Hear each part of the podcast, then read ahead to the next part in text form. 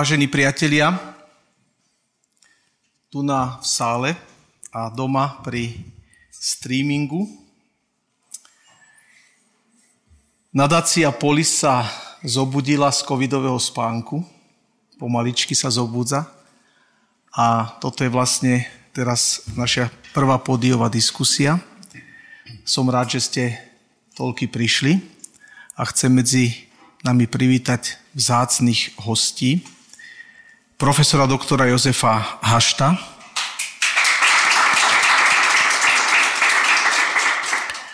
psychiatra, psychoterapeuta, profesora a Jana Štrasera,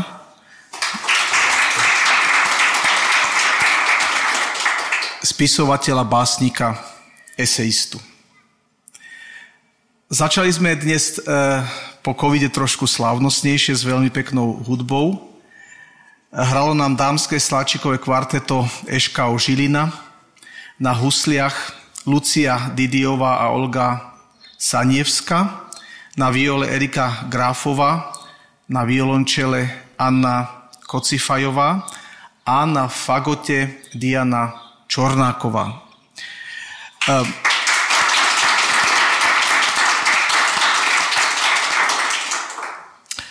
Pán Hašto, možno sa budete čudovať, ale kvarteto má 4 obsadenia, ale tam je 5 mladých hudobníčiek. A to preto, lebo ste mali 5 sestier. Takže aby vás tieto mladé dámy e, trošku vám pripomenuli vašu mladosť a vaše sestry. A preto si pani Čornáková, ktorá hrala na fagote, musela tú partitúru troška prepísať sama, aby teda tam mohlo byť 5 tých sestier. Um, Inak jej vstupy boli úžasné. E, to bol ešte len prvý. Ich bude asi 6, takže sa máme na čo tešiť a hlavne sa teším na rozhovor s vami. Ten rozhovor um, s, a hlavne chcem veľmi, veľmi, veľmi um, srdečne pozdraviť manželku pána Hašta, pani doktorku Máriu Haštovu.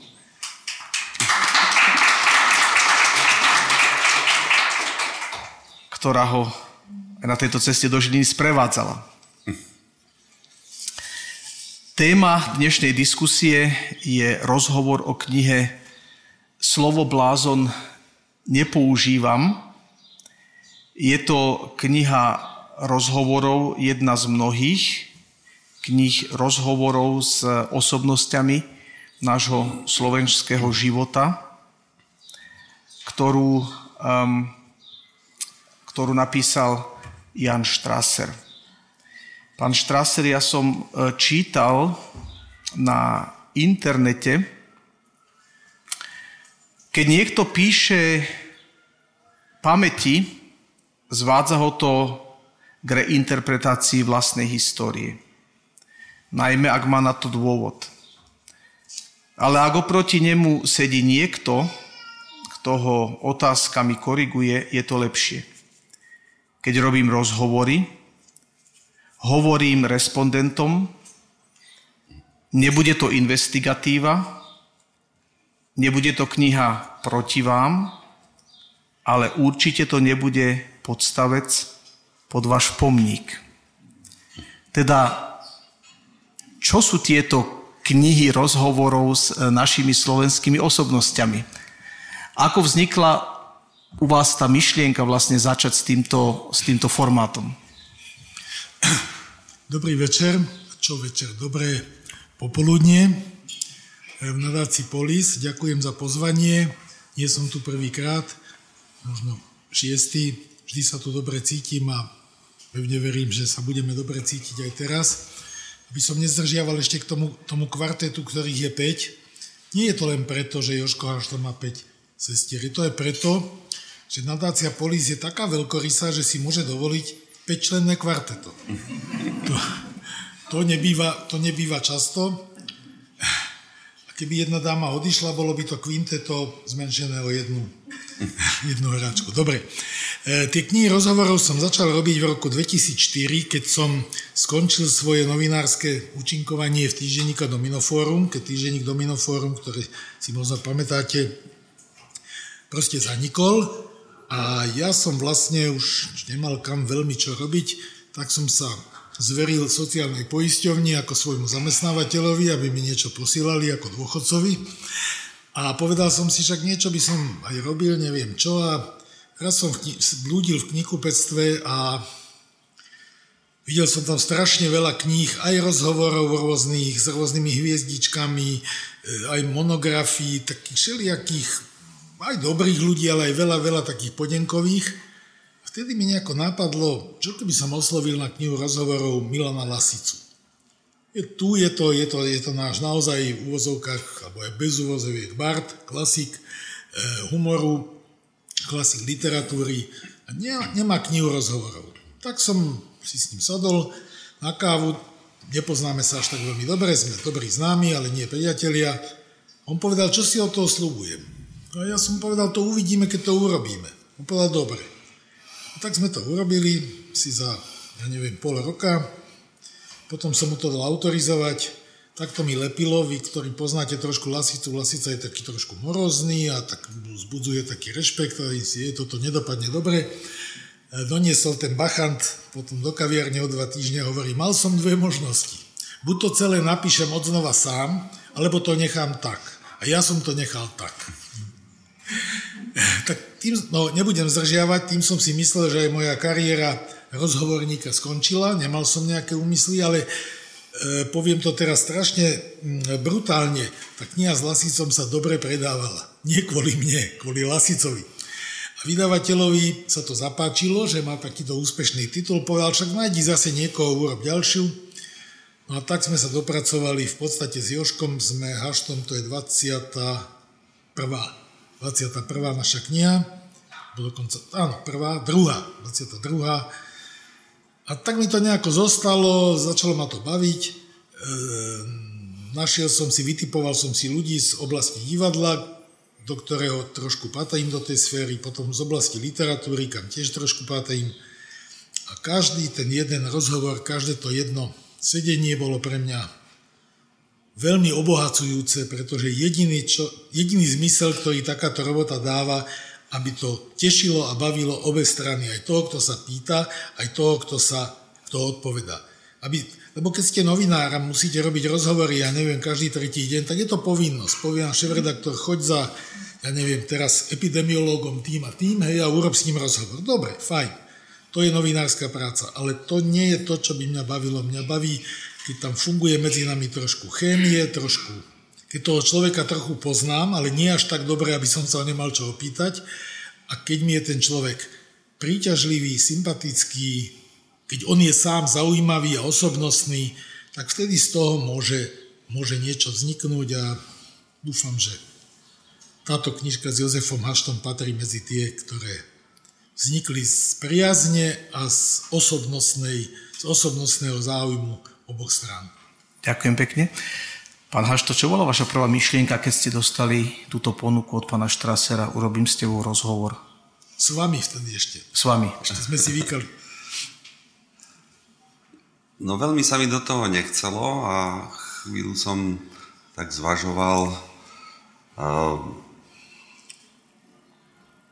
nakoniec, e, nakoniec prevažilo to, no však teda dobre však keď to bude raz za týždeň, nejaké 3 hodiny, tak to sa dá vydržať. Um, pán Strasser uh, raz povedal pre TASR o, tejto, o tomto formáte tých rozhovorov. Um, ide mi o to, aby každý podhalil čo najviac, ale netlačím na pílu, je na každom, s kým sa zhováram, kam až ma pustí. Všeobecne mám skúsenosť, že keď respondenti vidia a cítia, že mám záujem prezentovať ich ako skutočné osobnosti, nechajú ma nazrieť aj do ich 13. komnaty. Ja si myslím, že keď niekto takéto niečo chce robiť, a myslím si, že ja som tú knihu som prečítal teraz s veľkým záujmom a mm, myslím si, že patrí medzi knihy, ktorú, ktorá, ktorá sa nedá odložiť, jednak je to ten spôsob toho kladenia tých otázok a potom je to aj osobnosť, osobnosť pana Haštu. Ale ja si myslím, že keď, a že myslím že sa vám podarilo troška, že pán, pán Hašto tú 13. komnatu poodhalil veľmi tak jemne, ľahko, nenásilne. Um, to znamená, že vy ste vlastne dobrý psychológ. No tak e, toto je bola moja prvá a asi aj posledná kniha s psychiatrom. A viem, že psychiatr vie, kde sú 13. komnaty aj jeho a je veľmi, prepáč Jožko to slovo, mazaný na to, aby pustil človeka tam, kde, kde ho nechce pustiť. Takže toto som, toto som, toto som tušil. E, mm, áno, no to, čo hovoríte, e, to, to je tak. E, ja sa snažím byť voči tým ľuďom, s ktorými sa rozprávam, naozaj empatický. A ešte najprv im poviem, na začiatku tá kniha bude hotová až vtedy, keď obidvaja povieme, že je hotová.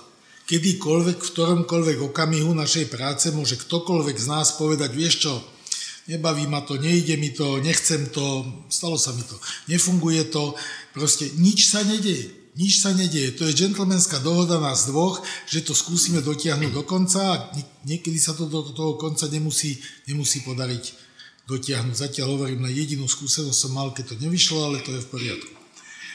No a ešte poviem, že s Jozefom Haštom sa nepoznáme nejak, nehrali sme spolu guličky, ani ani sme nechodili spolu za devčatami, hoci sme mohli, lebo sme zhruba jedna generácia, ale zoznámili sme sa pred asi 8 rokmi, keď kandidoval Andrej Kiska za prezidenta republiky a vznikla taká iniciatíva, ktorej sa zúčastnila aj Milenka Prekopová, Peter Zajac, aby tí kandidáti, ktorí sa nedostanú do druhého kola, lebo sme vedeli, že to bude Fico, ktorý sa dostane, aby tí, ktorí sa nedostanú, podporili toho, ktorý bude proti Ficovi v druhom kole. A ten bol, bol, to bol Andrej Kiska a my sme tú iniciatívu pomerne dosť slušne rozbehli a tam som sa zoznámil s Jozefom, hoci som už predtým poznal ako psychiatra, ktorý, ktorý riešil psychiatrický, ale aj občianský problém Hedvigy Malinovej. E, to mi veľmi imponovalo vtedy a povedal som si, to je zaujímavý človek, to je zaujímavý občan, to je, to je čestný človek. A toto sa nám nejako pospájalo, tak, tak som ho oslovil, oslovil na tú knihu a ostatné je tak, ako hovorí pán Bohýnik. Pán Hašto, ako si to máme predstaviť, že niekto píše knihu rozhovorov s vami? E, koľko práce je to, koľko hodín, alebo sedenia, alebo ako je to organizované? Ako ste si to vyorganizovali? Uh Pán Strasser navrhol, že aby sme sa v týždenných intervaloch stretávali a bol ochotný chodiť e, k nám. V Bratislave máme pracovisko, takže pre mňa to bolo veľmi pohodlné a ja som sa tešil na tie stretnutia a nejak som sa na ne nepripravoval, nevedel som, aké dostanem otázky. A pre mňa to bolo také bezproblémové, také lahodné, by som povedal. Ale obrovskú prácu na tom musel robiť pán Štrase, lebo keď si predstavíte všetky tie nahrávky prepisovať, tak to je dosť náročné. Tak to som ho obdivoval, že má trpezlivosť sadnúť za počítač a prepisovať to. A myslíte si, že bol dobrým psychologom? Podarilo sa mu do tej 13. komnaty dostať? E, ja neviem, že či nejaká 13. komnata sa tam objavila, lebo e, pravdu povediac ani neviem o, o nejakej. E, ja som totiž prešiel stovkami hodín skúseností s psychoterapiou na sebe v rámci takého dôkladného psychoterapeutického vzdelávania a tam sme museli museli, no tak samozrejme, že to bolo na každom z nás, ale mám pocit, že som tam potváral všetky možné, nemožné 13. E, komnaty, takže som nemal pocit, že nejaká zostala nejako zavretá. Ano. Ak môžem, môžem k tomu e, pridať. E, tú 13. komnatu by som až tak strašne neforsíroval, pretože, pretože tam išlo primárne, primárne o niečo iné.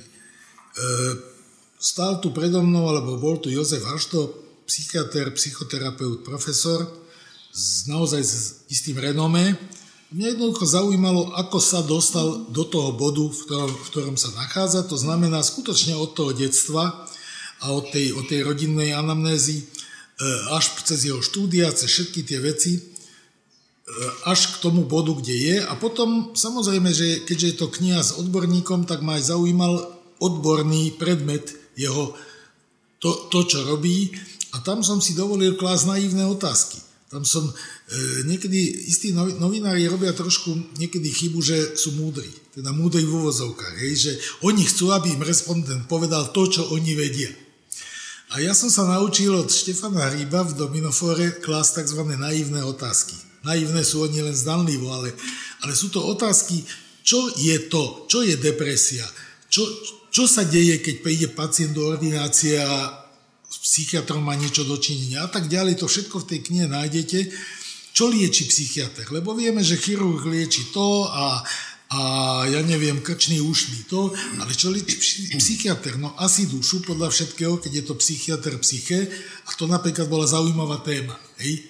Čo, je, čo je predmetom jeho, jeho odborného záujmu. Takže som kladol naivné otázky, čo som sa to len poviem ako anekdotu naučil od Štefana Hríba, keď robil rozhovor s Ladislavom Snobkom, bývalým ministrom kultúry, ktorý je povolaním archeológ. Ja som robil ten rozhovor s ním, tak ten Štefan sa pýtal Snobka, prosím ťa, čo robí taký archeológ? To normálne kope v zemi? To je ako sa tam hrabká, hľadá nejaké kostičky alebo kamienky. Snobko nevedel, či si z neho usiera ten hríb, alebo či to myslí vážne, ale keďže vyzeralo, že to myslí vážne, tak sa rozhovoril a pekne sa otvoril, tak by som povedal. Takže v prípade Jozefa som si tiež dovolil položiť pár naivných otázok, lebo nejaké iné neboli k dispozícii. A Jozef dal na ne veľmi dobré, najmä ľudské odpovede. Pán Štraser, píšete v tej knihe, že ste chceli pána Haštu vykresliť ako komplexnú osobnosť. A to je moja naivná otázka na pána Haštu. Um, kto je komplexná osobnosť, alebo ktorý človek je vyzretá osobnosť. E, osobnosť, ktorá, ktorá dokáže aj niečo povedať druhým, obohatiť ich životným príbehom svojim. Čo je potrebné, aby sa z človeka stala komplexná osobnosť, e, z ktorej sa, od ktorej sa môžeme niečo učiť? Aj tak dosť ťažká otázka. Ja som, že, ja som si že bude naivná. ťažká no, naivná otázka. Na, hej, naivné bývajú niekedy veľmi ťažké. A, mal by ten človek mať pomerne rozsiahlu životnú skúsenosť a spracovanú vnútorne e, tú skúsenosť a mal by mať e, veľa interakcií za sebou s druhými ľuďmi, lebo to vlastne umožňuje, e, aby pokračoval taký proces e, seba poznávania. A vlastne všetky rôzne časti svojej osobnosti, lebo ľudská osobnosť je veľmi, veľmi rôznorodé motivačné a emočné systémy máme v sebe. A ide o to, aby sme vlastne jednak poznali a akceptovali e, všetky možné. E, mnohé z nich, e, asi sedem takých základných, máme spoločných aj s ostatnými cicavcami. A je dôležité byť nejako v kontakte a uvedomovať si všetky tieto možné e, vektory, ktoré v sebe máme a ktoré v určitých situáciách sú uspaté alebo nie zapnuté a v iných situáciách sa môžu zapnúť a teraz niečo s tým môžeme robiť potom v reálnej situácii. A dosť významne je to pri tej vyzretosti e, s tým, že si veľa vecí uvedomujeme e, o sebe. Že aj také 13. komnaty, ktoré má niekedy človek zavreté pred sebou samým, Lebo to je rozdiel, že môže mať 13. komnatu zavretú um, pred druhým človekom alebo pred, vôbec pred verejnosťou, pred spoločnosťou, ale dôležité je, to sa situačne rozhodujeme, ale dôležité je mať ich všetky prezreté a prevetrané. Ja som vám túto otázku tej komplexnej osobnosti preto položil, lebo na jednej strane, keď pozerám na našu spoločnosť a keď sa tu pohybujem a keď stretávam ľudí, tak um, mám taký pocit, že je veľa úžasných osobností, ktoré dokážu, um, ktoré mňa dokážu aj obohatiť. To sú osobnosti, ktoré nie sú v tom um, svetle toho javiska, ktoré nevystupujú, ktoré žijú aj niekde v úzadí, ale ktoré tak úžasne reflektujú svoj život a vybudovali si takú úžasnú empatiu a e, moja otázka je tá, že tá, tá, tá zrelá, komplexná osobnosť um, um, sú na to nejaké, nejaké, nejaké vrodené predpoklady, alebo je to len práca samého na sebe? Hmm. Alebo proste... Mm-hmm. Rozumiem. Čo je treba robiť napríklad u mladých ľudí, a aby sa z nich stali osobnosti? Je, je možné im nejak pomôcť, alebo... Hej. E, určite máme určitý vrodený základ, vrodenú dispozíciu k tomu, aby sme rozvinuli svoj ľudský potenciál a záleží potom od e, životnej skúsenosti, že nakoľko e, sa, sa realizuje a nakoľko sa prehlbuje jeho poznanie.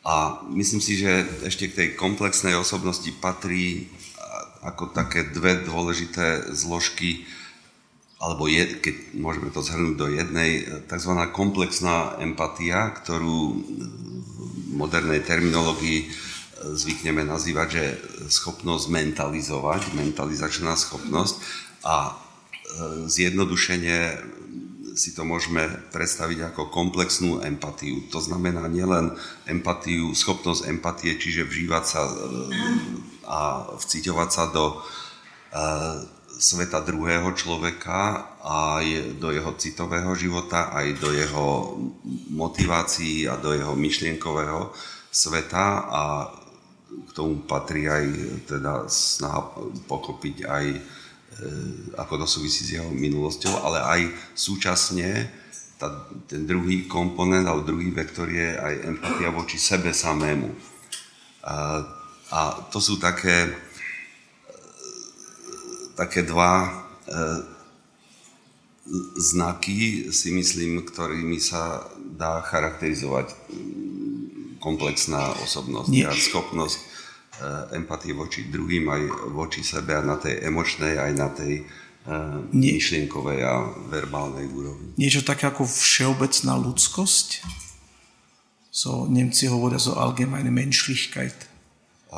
Neviem, čo presne tým pomenovávali, ale da, celkom by sa asi hodil a tento pojem. S tým sa pomenovalo v podstate to, že, že proste uh, to, čo nechcem, aby sa robilo, mne nemôžem robiť aj druhému, lebo viem, že to škodí, že to boli, že to, to nie je dobré.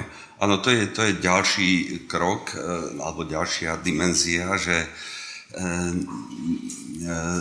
súcitu s druhými ľuďmi, čiže nespôsobovať bolesť a trápenie druhým ľuďom. A to vlastne sa ľahšie e, človeku identifikuje, keď má schopnosť empatie voči druhému.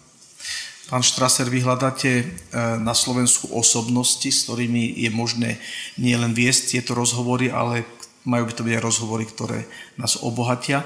Myslíte si, že máme veľa osobností v slovenskej spoločnosti? No, myslím si, že osobností je asi dosť. E, samozrejme, nikto ich nevie poznať všetky a nie všetky osobnosti majú šancu sa prejaviť.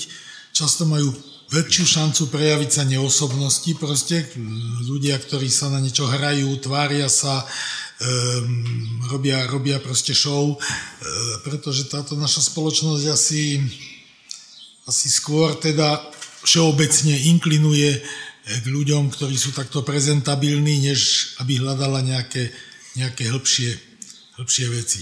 Potom sú isté typy osobností, s ktorými by som ja napríklad nevedel urobiť knihu, jednoducho preto, že tie osobnosti vedia, ako chcú spoločensky vyzerať. Uh-huh. Oni vedia proste, ako to má byť proste a ja asi nie som to vhodné médium, ktorým by im poslúžilo. Sú ľudia, ktorí to vedia s nimi urobiť submisívne, ja by som to asi, asi urobiť nevedel. Sú to väčšinou tí sebastrední ľudia, ktorí sami seba cenia veľmi vysoko a všetko o sebe vedia najlepšie, tak s tými by to, by to nešlo. Ale potom takéto osobnosti nie sú slobodné osobnosti, nie sú zrelé osobnosti. To ja, nevie, to ja neviem, neviem posúdiť. E, poviem to, veľmi jemne to poviem. Naozaj bez akýkoľvek náražok. E, Joško to pozná dobre. Sú dve sestry Vášariové. Jedna sa volá Emília, jedna sa volá Magda. S Emíliou som urobil knihu rozhovorov veľmi krásnu, veľmi príjemnú, teda krásnu z jej strany. S jej sestrou Magdou by som asi rozhovor urobiť nevedel. To je celé. Pričom si ju vážim. Vážim si jej vzdelanie, vážim si jej, jej názory, vážim si jej hĺbku, ale niečo je tam také, že ona vie, že je dobrá, no tak e, to sa potom, to sa potom trošku, trošku ťažko robí. Nechcel som sa jej dotknúť, Bože chrán. Tým som chcel len ukázať ten príklad, že môže byť osobnosť, ktorá je trošku iná, hej, osobnostne. Tie, tie otvorené osobnosti, vľúdne osobnosti, láskavé, empatické, tých tak veľa nie je. A to sú podľa mňa tie práve, navyše to sú ľudia, ktorí si vedia povedať, pomýlil som sa, urobil som chybu. Už by som to druhýkrát takto nerobil človek, ktorý toto nevie, tak môže byť osobnosťou, ale nejaká dimenzia je tam pokajivená alebo poškodená. Pán Hašto patrí e, k vyzretej osobnosti aj e, schopnosť uvedomovať si nejakú spoločenskú zodpovednosť. To znamená, že čím viac som dostal, tým viac mám dávať v tom zmysle. Určite je to súčasť eh, nášho sveta, že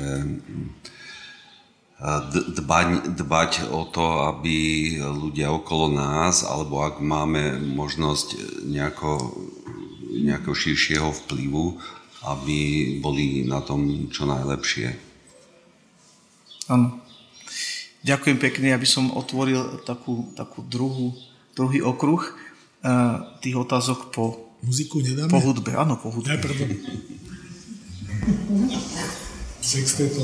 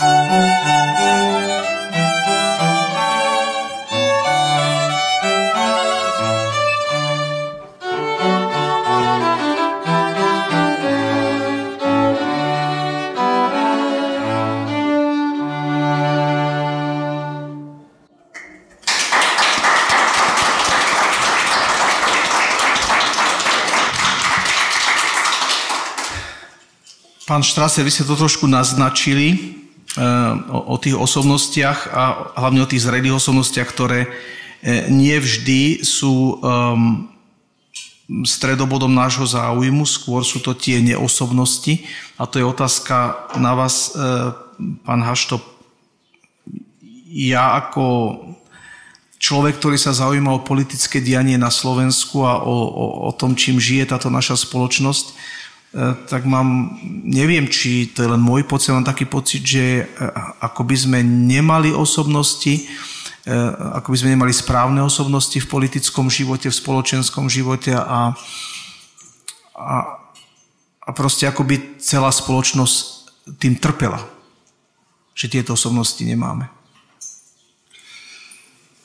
E, ja nemám pocit, že by sme ich nemali, tie osobnosti, aj v politike sú, a len otázka je, že či sú dostatočne zastúpení a či majú dostatočný vplyv a rozhodovacie možnosti. Takže určite určite aj medzi, medzi politikmi sú veľmi šikovní, zdatní a komplexní ľudia. Myslím si, že sa to, mám ten pocit, že sa to nedá generalizovať, ale ten výsledok môže byť e, daný potom tým, tými hlasmi. No, veď, no, veď... to zložením koalície, keď si teraz vezmete, že vlastne ako Boris Kolár zablokoval fakt e, dobrý návrh zákona, ktorý mal zabrániť e, tretej vlne a on to torpeduje, no tak, pane Bože, to je vážny problém. E, v, v tej knihe padlo jednoslovné spojenie mentalita spoločnosti ja som sa veľmi čudoval, že som toto slovné spojenie počul. A moja tiež veľmi naivná otázka je, že či existuje také niečo ako mentalita spoločnosti, aj keď si uvedomujem, že, že samozrejme príde tá výčitka, že nesmieme hádzať všetkých do jedného vreca, nesmieme generalizovať. Um, predsa existuje také niečo ako, ako určité, určité také vzájomné ovplyvňovanie sa v určitej spoločnosti? Um, to je taká dosť, dosť ťažká téma a myslím si, že je to veľmi, veľmi ťažké je hovoriť o nejakej povahe alebo o nejakej mentalite nejakého národa, lebo predsa len sa skladá z jedincov, ktorí môžu byť veľmi rôzne zameraní a rôzne e, postoje mať. A, ale v tom e, výsledku môže sa stať, že nejaké spoločenstvo veľké, prípadne národ, nemá spracované nejaké dôležité veci zo svojej minulosti a môže mať tendenciu k určitým takým uniformným e, postojom v tom celkovom výsledku na, asi na príkladoch by sa to dalo. E, ja mám veľk, veľmi rád, mám Čechov a české e, spoločenstvo a český národ. Teda Moraváci by sa urazili, teda Moravákov tiež myslím. A keď boli voľby, kde kandidoval Zeman a Schwarzenberg, Schwarzenberg tak zvolili Zemana, e, teda osobnostný typ, ktorý asi väčšina českých intelektuálov by e, nevolila. A myslím si, že sa to zvrtlo práve na tom, že v tej men- väčšinovej mentalite toho národa nebol spracovaný, nebolo spracované vyhnanie Nemcov. Stále sa to aj nazýva, že odsun e, Nemcov, ale táto brutálne vyhnanie Nemcov, i keď sa to dá pochopiť, že po vojne, že tam boli veľké e, resentimenty a tendencia pomstiť sa e, za tú okupáciu, ale túto tému vlastne veľmi rafinovane využil Zeman a vďaka tomu si myslím, on vyhral voľby. Takže, takže to, to by som použil ako, ako príklad, že ako tá národná mentalita väčšinová uh, môže viesť k určitým takým dôležitým politickým rozhodnutiam, ktoré udáva, udávajú potom tón ďalšieho fungovania toho spoločenstva. Pán Štraser. Keby som mohol ešte k tejto téme ja niečo povedať, možno to poviem trošku príkrejšie. Samozrejme, osobnosť, takto, demokracia je, pôvod demokracie je v tom, že všetci sú si rovní a majú rovné volebné právo svojím spôsobom jej nešťastie je, že všetci majú rovné volebné právo. Uh, to je, to je tak, že politik, osobnostný politik, ktorý chce zaujať ľudí argumentami, dobrými argumentami väčšinou nemá až také šance ako politik, ktorý chce zaujať ľuďmi populistickými slúbmi, e, proste vystupovaním záchrancu, spasiteľa a tak ďalej. Už ani nebudem nezabrnem do slovenských čias, ale bol Adolf Hitler osobnosťou? Alebo bola nemecká mentalita pred Adolfom Hitlerom taká, že si tohto človeka zvolila a že dopustila potom mentálne, spoločensky tú tragédiu, ktorá sa za tých 12 rokov udiala? No, no asi áno. As, asi, teda, asi teda tá sila, negatívna sila osobnosti spočíva aj v tom, že vie zapôsobiť presne na tie strunky ľudí, ktoré, ktoré, brnka, ktoré sú ozvučné proste a kombináciou slubov, e, získavania nejakej vážnosti a, a akejsi vnúcovania alebo vnášania do ľudí pocit, že sú dôležití a že im je krivdené, proste, že im je ubližované, tak tá kolektívna mentalita alebo národná mentalita sa vie aj takýmto spôsobom, spôsobom pokaziť. A toto hrozí stále. Toto proste, dneska sme sa o tom bavili v Levoči s Petrom Zajacom, ruská mentalita je dosť mentalita, národná mentalita odsúdená mať vodcu, mať baťušku, mať cára. Jedinýkrát v histórii, hádam, Ruska to nefungovalo, keď nastúpil Gorbačov,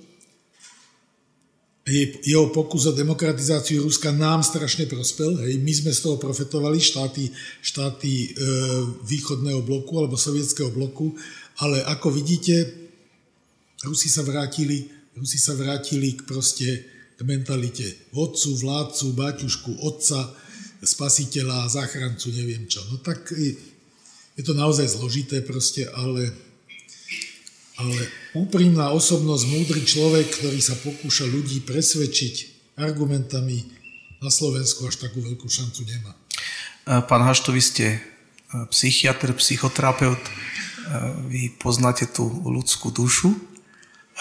Pán Štraser je eseista, to znamená básnik, človek, ktorý tiež musí poznať človeka a počúva nahlas spoločnosti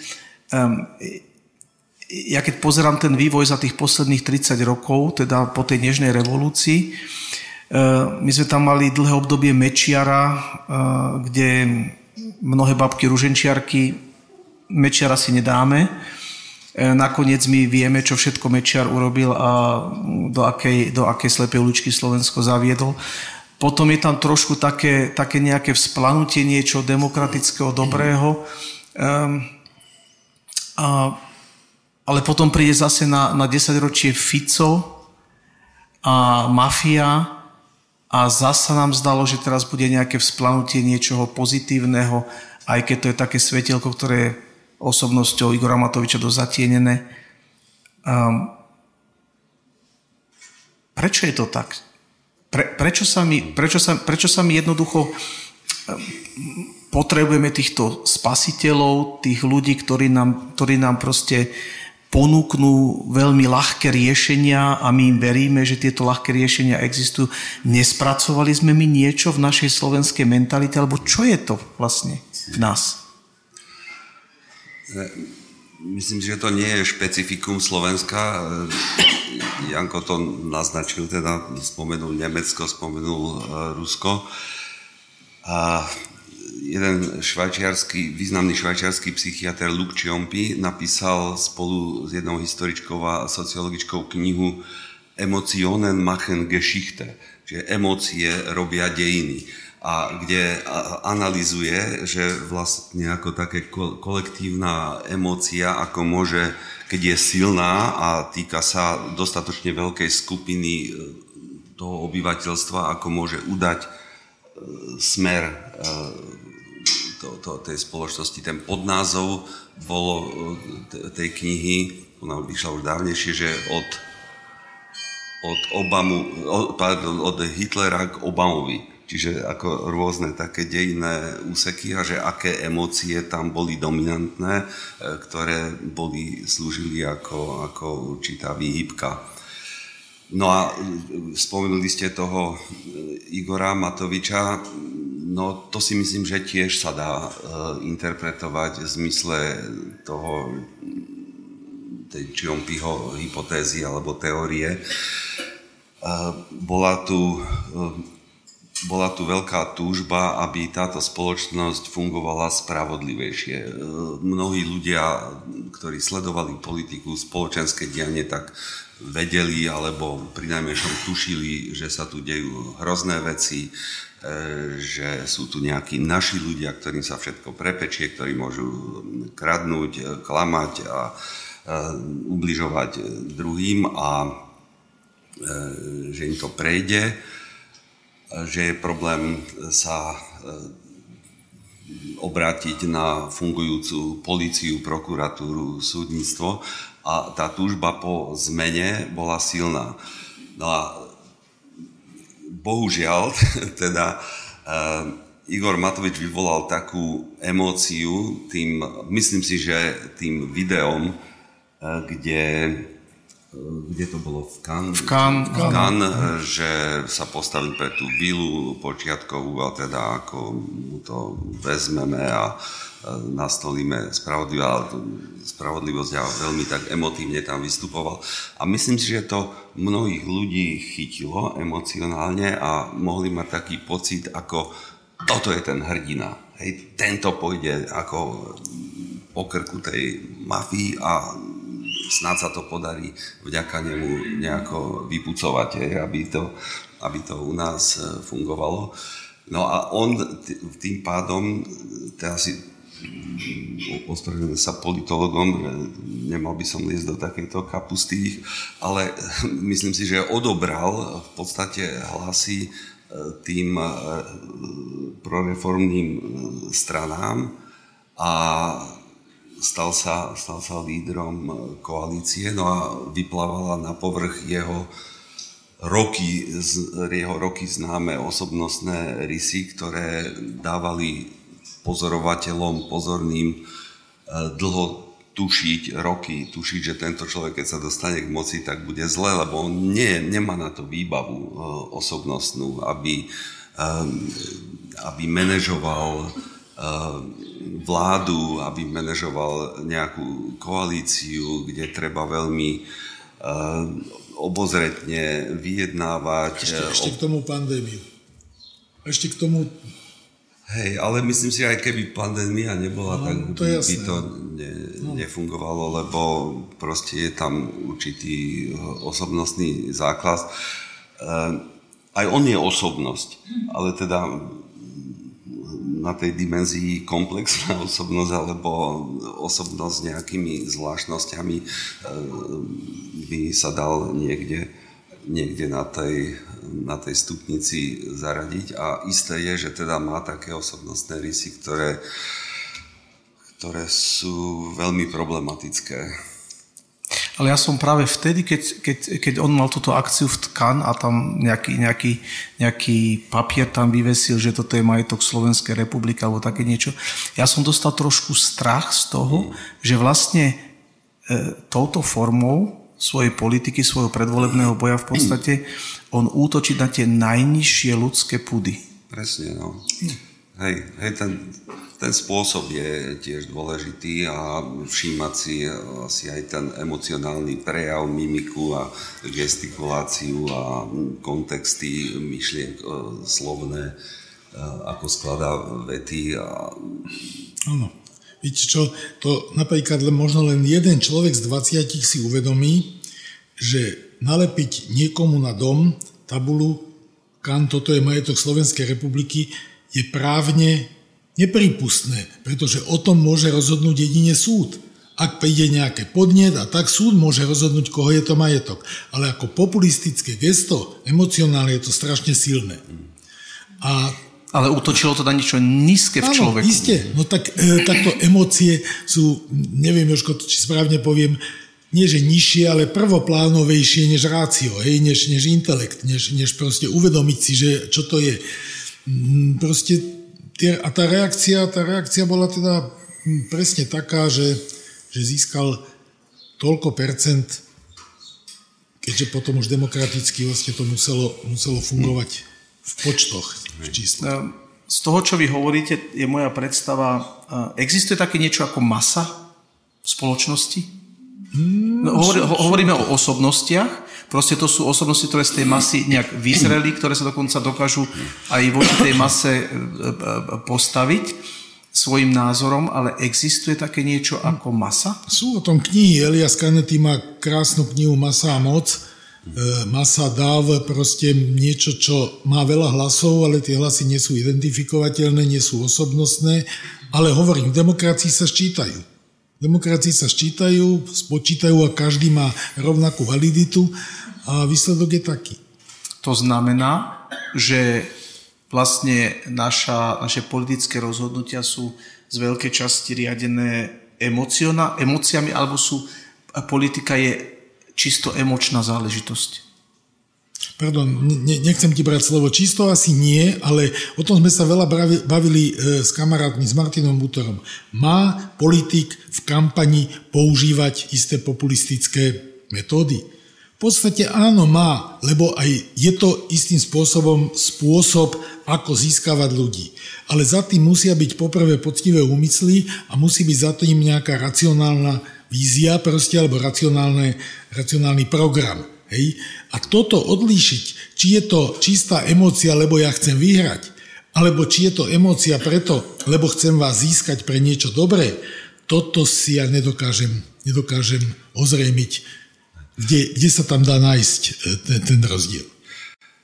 A ja mám trochu problém s tým, keď e, sa e, robí taká dichotomia, že rozum a emócia, emócia ako keby boli niečo menej cené a rozum také niečo hodnotnejšie, ale my máme emócie aj, ktoré súvisia s našou tendenciou k starostlivosti, k ohľadu plnosti, e, k súcitu, k pomáhaniu druhým.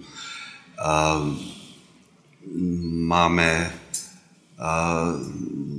nielen, nielen e, hnev a, ako emóciu, a, ale aj, aj takéto prosociálne e, emócie, cit pre spravodlivosť. Takže tom myšlienkovom svete hrajú e, rolu nielen tie emócie zlosti alebo nenávisti alebo pomsty, ale hrajú rolu aj tieto e, emócie starostlivosti, e, prajnosti.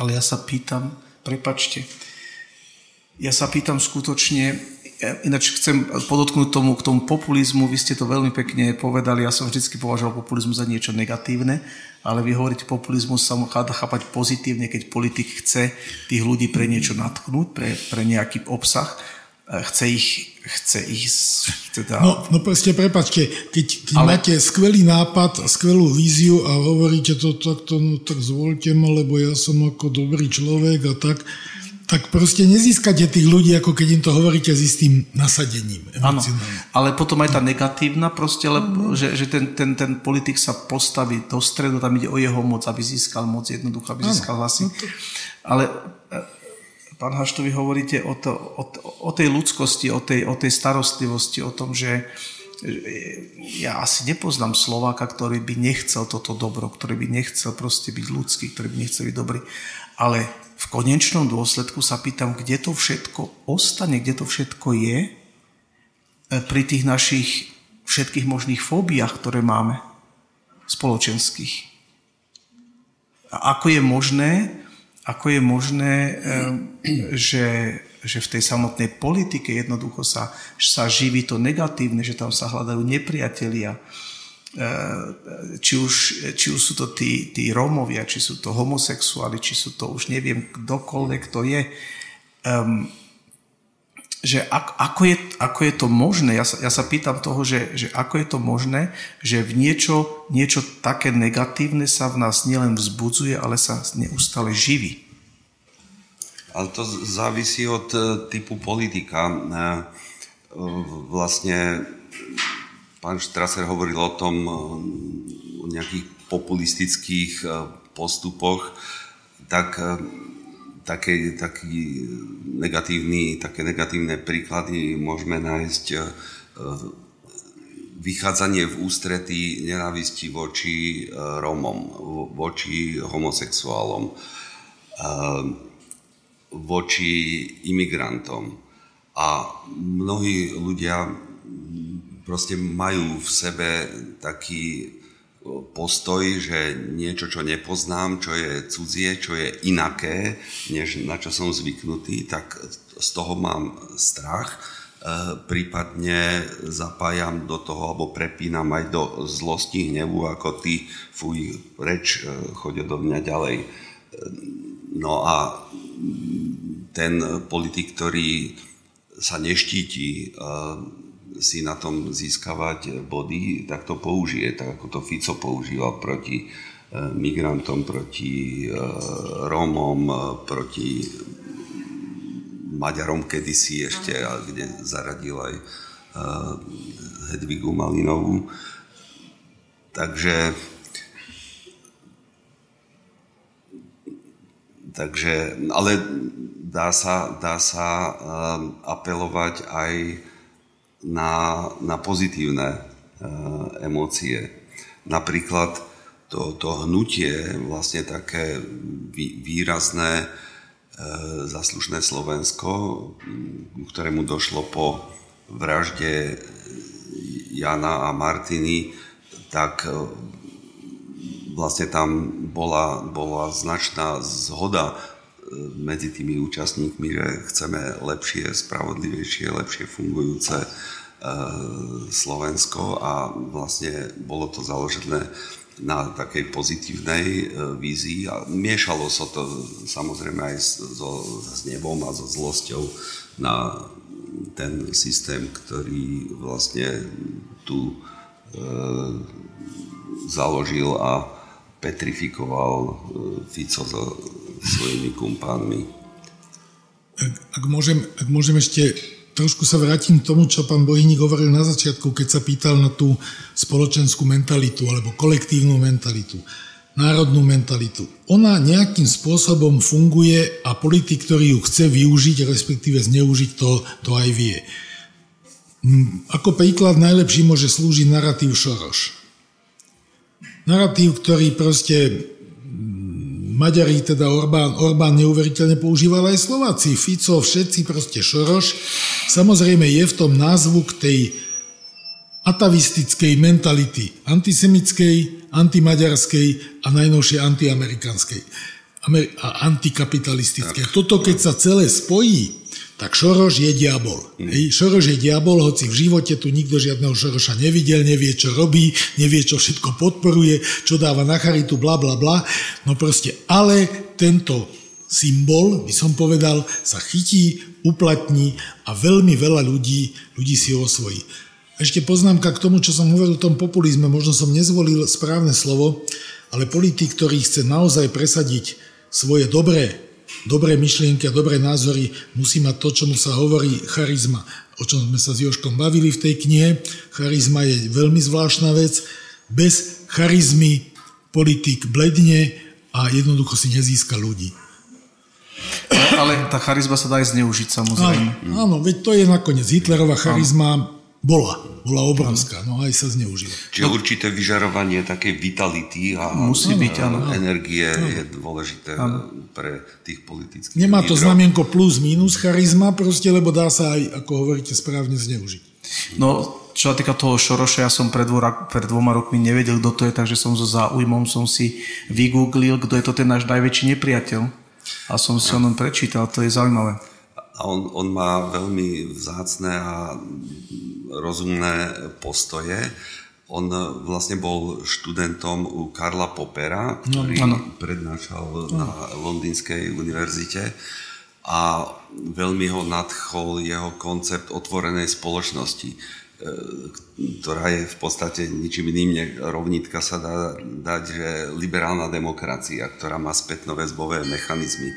A on sa preto nadchol a keďže bol šikovný e, finančník, tak vedel no, zarobiť a investoval do programov, ktoré podporovali vlastne rozvoj Eh, otvorených spoločností. Čiže veľmi záslužná práca, čiže možno Janko, ďalší motív pre nenávisť Šoroša je, že zástanca otvorenej spoločnosti. Áno, áno, áno. Čiže vlastne liberálnej demokracie. No, presne tak. Čiže niečoho, tak, čo je asi najlepšie, čo ľudstvo vymyslelo. Jeden z najväčších vynálezov pod, podľa môjho názoru. Zaujímavé, na spoločenskej úrovni. Viktor Orbán E, strávil v Oxforde, neviem, či jeden alebo dva semestre na Šorošovom štipendiu. Takže, no. Ale Vtedy vy... ešte nevedel, aký je nepriateľ Šoroš. No, ten narratív pre Maďarov bol, je veľmi účinný a Orbán, Orbán z neho urobil proste to, čo dneska Maďarsko je, kde, kde, keď už to môžem povedať, je to pre mňa nie že šok, ale krajina za totality, Maďarsko a Polsko to boli krajiny, ktoré, sme, ktoré boli otvorenejšie, liberálnejšie, do Polska sme si chodili nadýchať sa kultúry, do Maďarska kúpiť si aspoň čabajku. Každopádne Maďarsku bol súkromný sektor, aspoň v tom malom povolený. A Šoroš bol človek, ktorý e, odsúdil, odsúdil ruský zásah v 56. vykopal Imre Náďa z hrobu a bol, bol veľmi progresívny a liberálny, protitotalitný bojovník. No a vidíte, kam to dospelo. Inak, keď si tú Čabajku spomenul, spomenul som si e, na môjho kamaráta Petra Hunčíka, ten by sa dosť rozhorčene pustil do, do debaty lebo s tebou, lebo tam sa, tam, nie, tam sa tiež, oni chodili hodne, sa kontaktovali s maďarskými intelektuálmi a boli možno aj trochu ďalej v takom Samozrejme, rozmýšľaní, to, že ako to, by sa to, to malo žart. vyvinúť. To bol žart. Prosím o trošku hudby.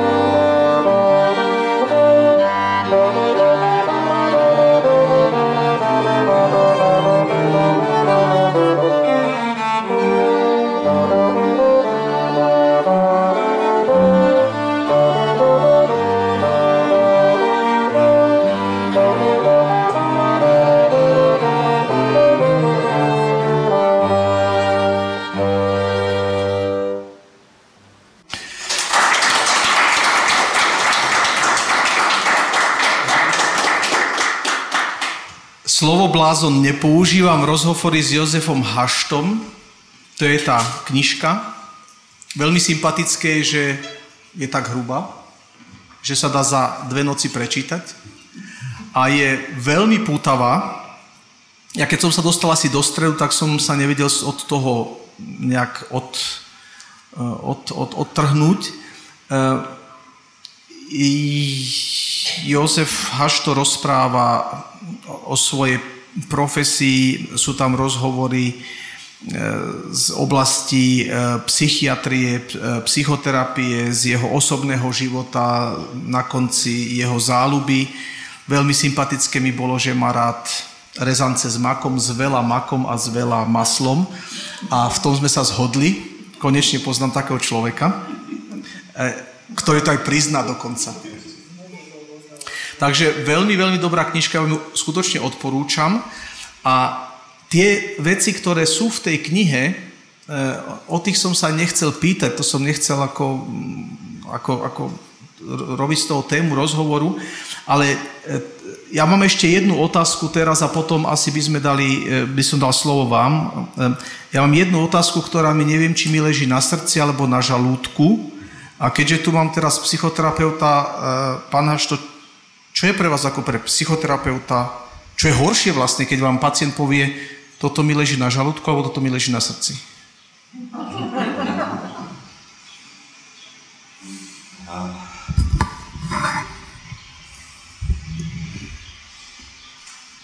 To môžu byť rôzne emócie. to srdce ľudia popisujú, keď stratia niekoho blízkeho a žialia, smútia, tak obvykle cítia takú ťažobu oblasti srdca. Aj sa hovorí, že zlomilo mi to srdce, alebo zlomilo mu to srdce.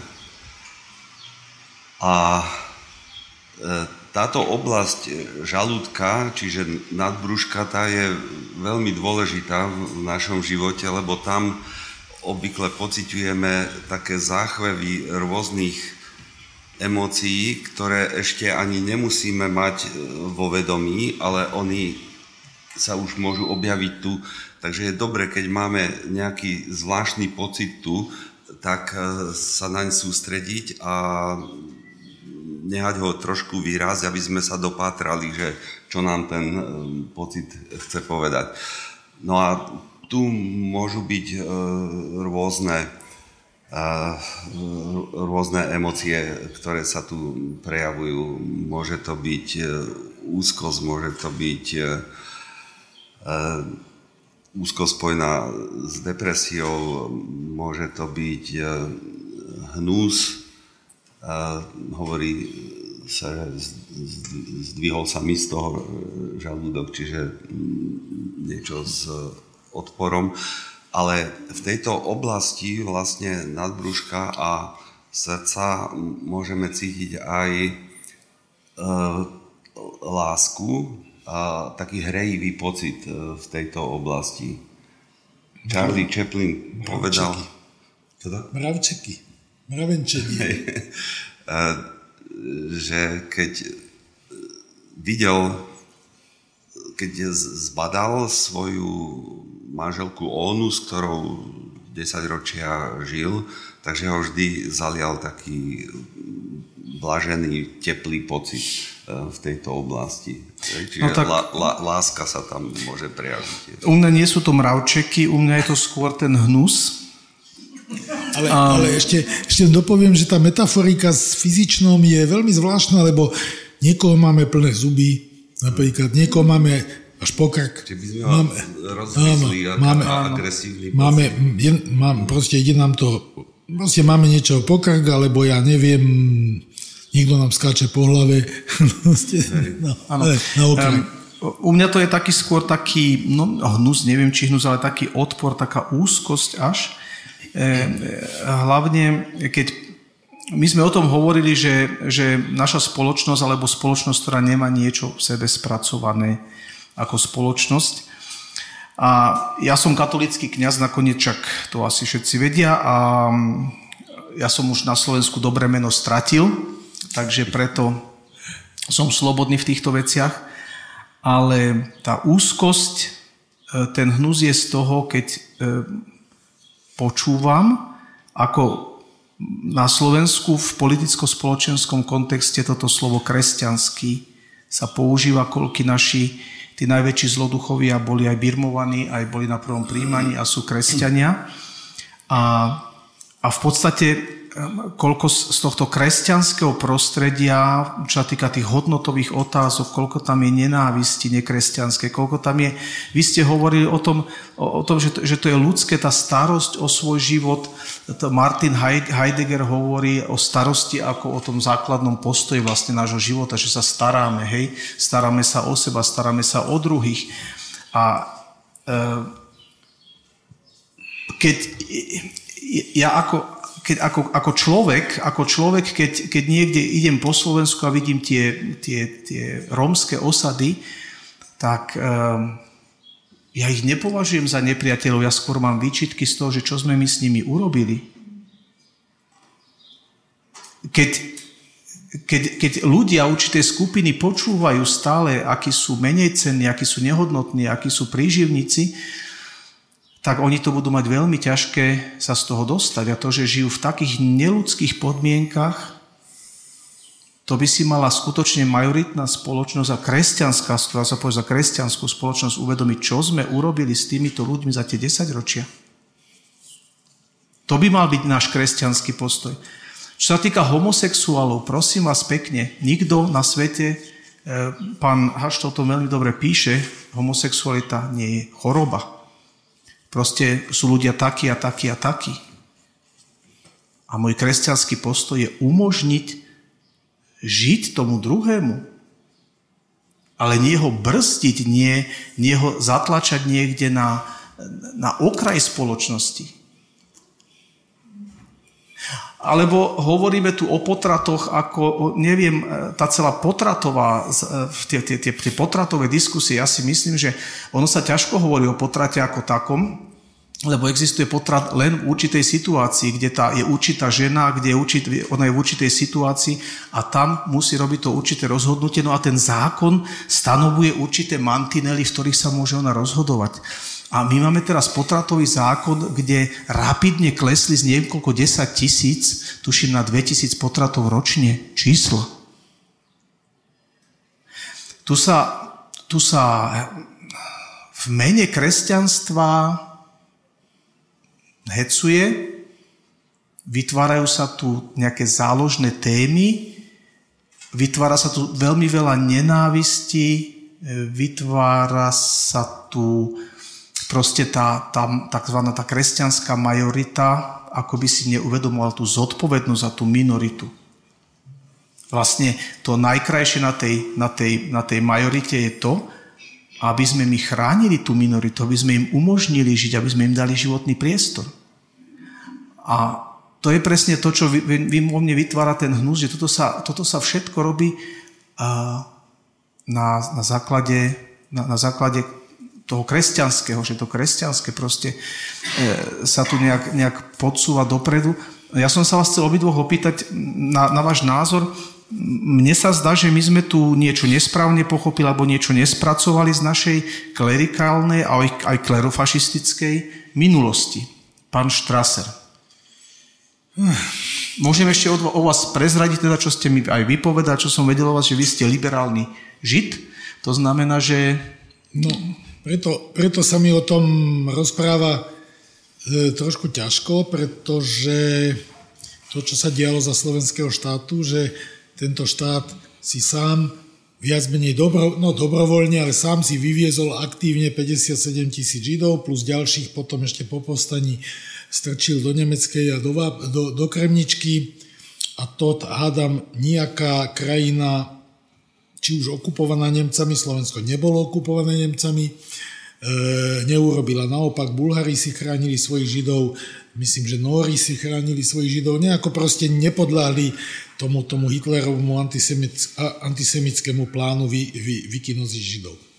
Slováci to urobili. Na druhej strane ale musím povedať, že Slovensko má v Jeruzaleme v Jadvašem najväčší počet záchrancov Židov na počet obyvateľov, spravodlivý medzi národmi. Čiže ľudia, Slováci, jednoduchí ľudia, sedliaci, neviem, lesníci, ktorí ukryli Židov, zachránili Židov, riskovali ten vlastný život okamžite, automaticky. To je ako hlboká, hlb, hlboká čest. Čiže ľudia nie sú jednofarební, Slováci neboli len, len tí, čo Židov vyvážali a prenasledovali. Neboli to len gardisti, neboli to len, len fašisti, ale boli to aj, aj slušní, e, slušní ľudia. E, a preto tá hierarchia cirkevná Slovenska, ktorá, ja neviem, bola reprezentovaná kedysi arcibiskupom Sokolom, ktorý povedal zo slovenského štátu nám bolo dobre. Hej? Mali, sme, mali sme všetko. To je už potom politický problém a to je samozrejme, samozrejme ja si to netrúfam súdiť, ale to je problém cirkvi, cirkvi na Slovensku, alebo slovenskej cirkvi.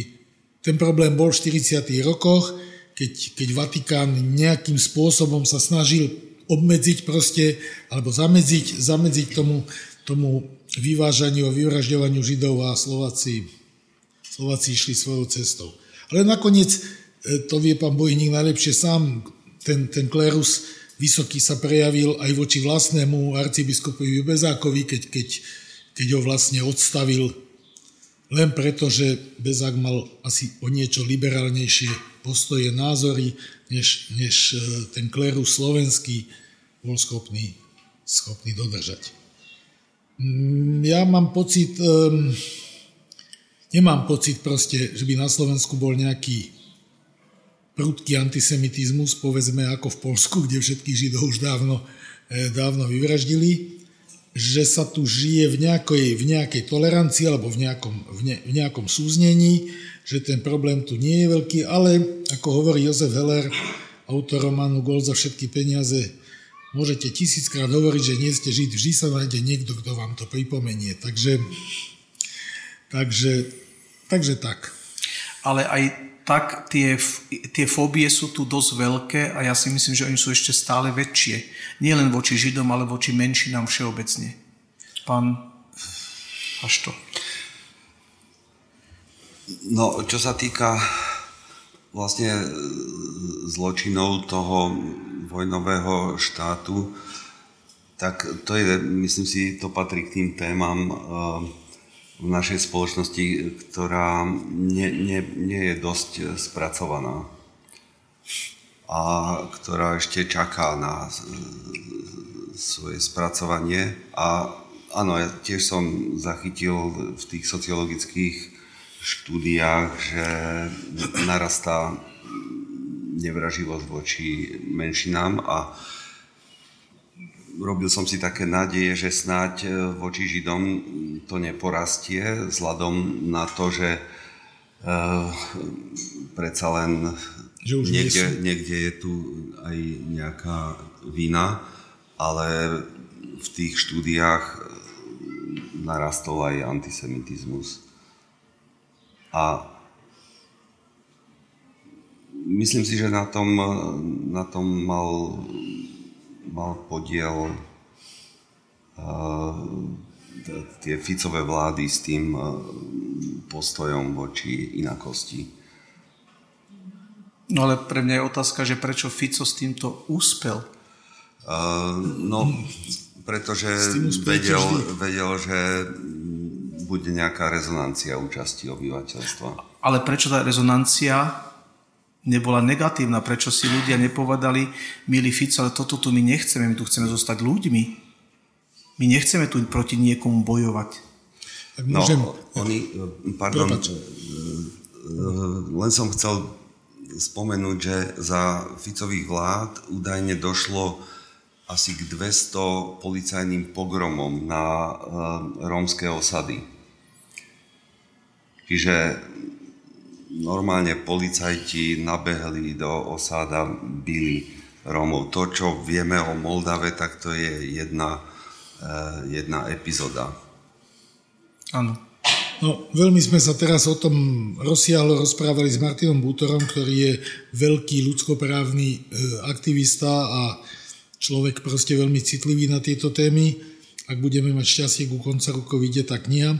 Ja tam chcem povedať len to, že, že tam naozaj sú nejaké historické, historické atavizmy. E, pokiaľ ide o Židov, tak to je ten neustály, neustály narratív židovského krčmára, ktorý proste e, vysával peniaze z chudobných Slovákov, lebo ich nútil piť a prípadne im požičiaval za, za nekresťanské úroky, úroky peniaze. A toto vždy tí politici využívajú. A keď sa pýtate na to, že prečo Fico, no pretože Fico má dobrú politickú intuíciu a vie, že toto rezonuje. Preto to aj využíva, preto na to tlačí, preto nebude hovoriť, nie, nie, buďte gromom, migrantom, všetkým, buďte ústretoví, buďte, buďte empatickí, keď vie, že tie politické body získa práve tou negativitou a tým, tým zbudzovaním nenávisti. Ten problém je naozaj veľmi zložitý, pretože ak ja neviem, farmárovi na spíši proste Romovia trikrát za rok vykopú všetky zemiaky z pola, tak ten človek nemá veľký, e, veľkú chuť proste e, tých Romov nejako zvlášť milovať. Ale prečo mu tí Romovia vykopú tie zemiaky z pola, to je už zase oveľa širší problém, oveľa zložitejší problém. Je zaujímavé, to hovorí Martin Butor, ale je to pravda, že, že tá rómska chudoba vzrástla paradoxne pádom komunizmu.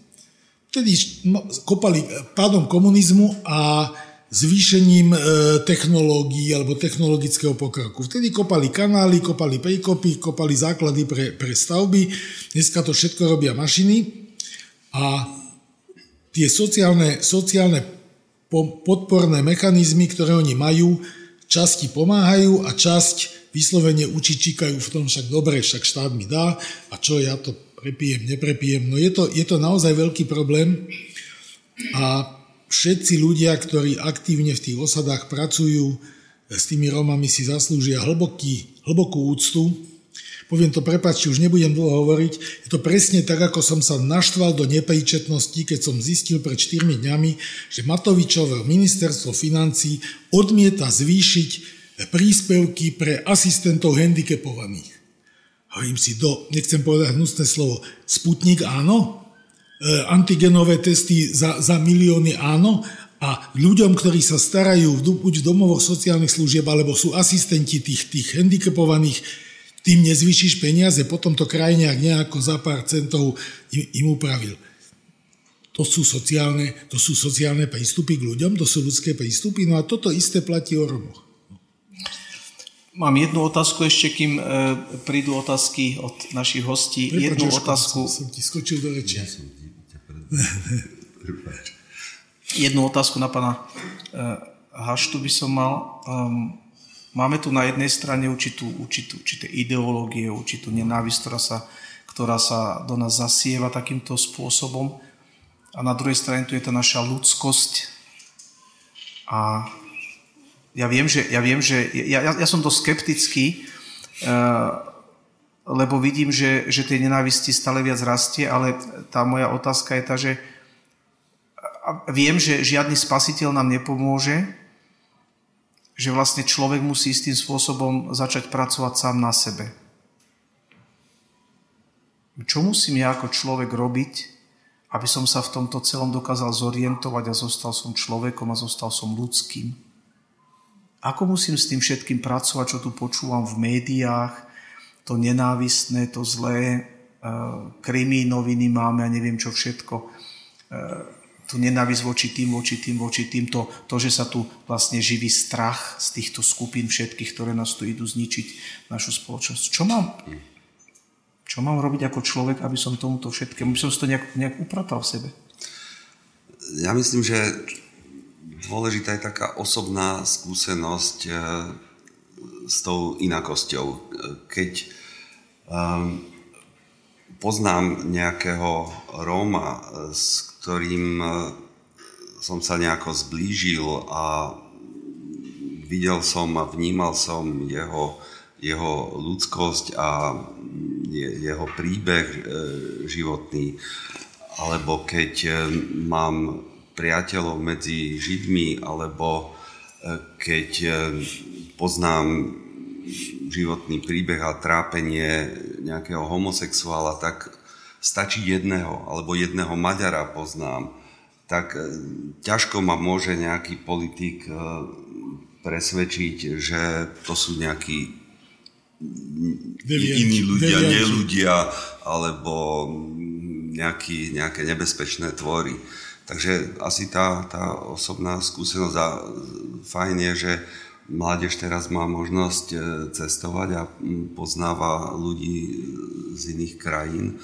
A fajn je, že niektorí mladí ľudia sa angažujú a e, pracujú e, ako dobrovoľníci v rómskych osadách alebo s handicapovanými, že sú medzi heterosexuálmi ľudia, ktorí vnímajú e, ťažkosti, ktoré znamená homosexuálna orientácia, že sa poznajú, majú priateľov e, medzi nimi a to, to všetko asi prehlbuje a rozširuje takú nejakú ľudskú kapacitu.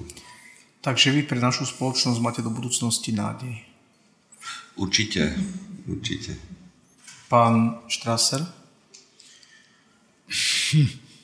Tak povedal to už, e, Joško až toto povedal za mňa. Naozaj tá osobná skúsenosť s, tým, s tou inakosťou má, ale musí byť pozitívna. Hej, musí byť pozitívna, lebo ak je negatívna tá skúsenosť, tak možno ešte prehlbí, prehlbí tú nenávisť alebo tú nevraživosť, ako som hovoril o tom, ten príklad toho spišského, spišského farmára. Pre mňa asi najproste odpornejšie sú útoky proti homosexuálom, proti gejom, proti, proti, proti lesbám. Možno aj preto, že v tejto komunite poznám veľa ľudí, väčšinou, nie, sú to ľudia, čiže sú aj dobrí, aj zlí, ale to neovplyvňuje ich, ich orientácia. Ale ľudia v tom umeleckom prostredí gejovi a lesby sú, sú, sú výborní, sú fantastickí, sú to, sú to a nechápem, prečo sú im upierané elementárne práva e, v súvislosti so spolužitím. Hej, ja neviem, právo proste byť ako partnermi, to znamená mať isté práva registrovaných, ale partnerov, alebo aj mne by vôbec nevadili homosexuálne manželstva. A presne ako povedali veľmi mnohí ľudia, že keď dvaja poznám homosexuálov, ktorí vychovávajú dieťa, alebo deti, poznám lesby, ktoré vychovajú deti a je to harmonické manželstvo na rozdiel od heterosexuálneho páru, kde otec chlastá, bije deti, týra proste manželku a tak, takže to sú, to, tomu nerozumiem, tomu proste jednoducho rozumí to neberie a odmietam akékoľvek, akékoľvek útoky na, na inak orientovaných, na sexuálne inak orientovaných. To je pre mňa citlivá téma ako normálneho heterosexuála, ale tomu nerozumiem, ako to môže civilizovaná spoločnosť niečo také, také robiť. Vy ste hovorili, že tá skúsenosť musí byť pozitívna. E, pán Haš to napísal v tej knihe jednu veľmi peknú vec ohľadom toho, že keď mi niekto urobí niečo zlé, tak snažím sa pýtať, že čo ho k tomu viedlo. Snažím sa ho pochopiť, že prečo mi ublížil, alebo prečo sa tak správa. Ale to je asi ešte ten krok ďalší dopredu v tom osobnostnom vývoji. Že sme dokonca toho schopní. No, no, že to neberiem ako kolektívnu vinu, e, ja neviem, etnika, rasy, národa a tak, ale toho, toho človeka, samozrejme. Je to tak. Hej, myslím si, že je dôležité, keď nám niekto nejako ublíži, aby sme nezostali zaseknutí v nejakej takej uh, zranenosti alebo pomstiteľskej tendencii a teda ja to obvykle spracovávam tak, že sa snažím porozumieť to, tomu správaniu, tomu postoju toho človeka a to mám pocit, že ma tak nejako oslobodzuje od nejakého uh, ulpievania na tom, čo sa udialo. Lebo ja si myslím, že ono, my sme teraz v tejto fáze, čo sa týka aj tých Rómov, keď vykopávajú zemiaky tým farmárom, alebo keď nám stromy v Národnom parku jednoducho vyrezávajú, že, že jednoducho vlastne ono to kulminuje istým spôsobom, že keď nepochopíme, že prečo to robia, eh, tak sa asi toho nezbavíme, hej? Ja si myslím, že ani dve lesby, ktoré sa boskávajú niekde ostentatívne na námestí, že oni sa tam nechcú boskávať, ale jednoducho to, je už, to už je v nich taký protest. Protest voči tej spoločnosti, presne. Demonstrácia. Demonstrácia, presne. E, takže ono chápať, chápať to a, a snažiť sa to deeskalovať spoločensky, ja si myslím, že to, je, to bude asi to je najpotrebnejšie u každého jedného z nás je to ťažké. A je to ťažké, ale ja si myslím, že keď každý z nás um, sa nejakým spôsobom bude o to usilovať ako človek, ako jedinec, takže v sume to nejak bude vidno potom aj na tých voľbách, aj na tých volebných preferenciách a tak ďalej. A na našej spoločnosti potom. Myslím si. Teraz by som poprosil ešte o trošku hudby a potom pár otázok z publika.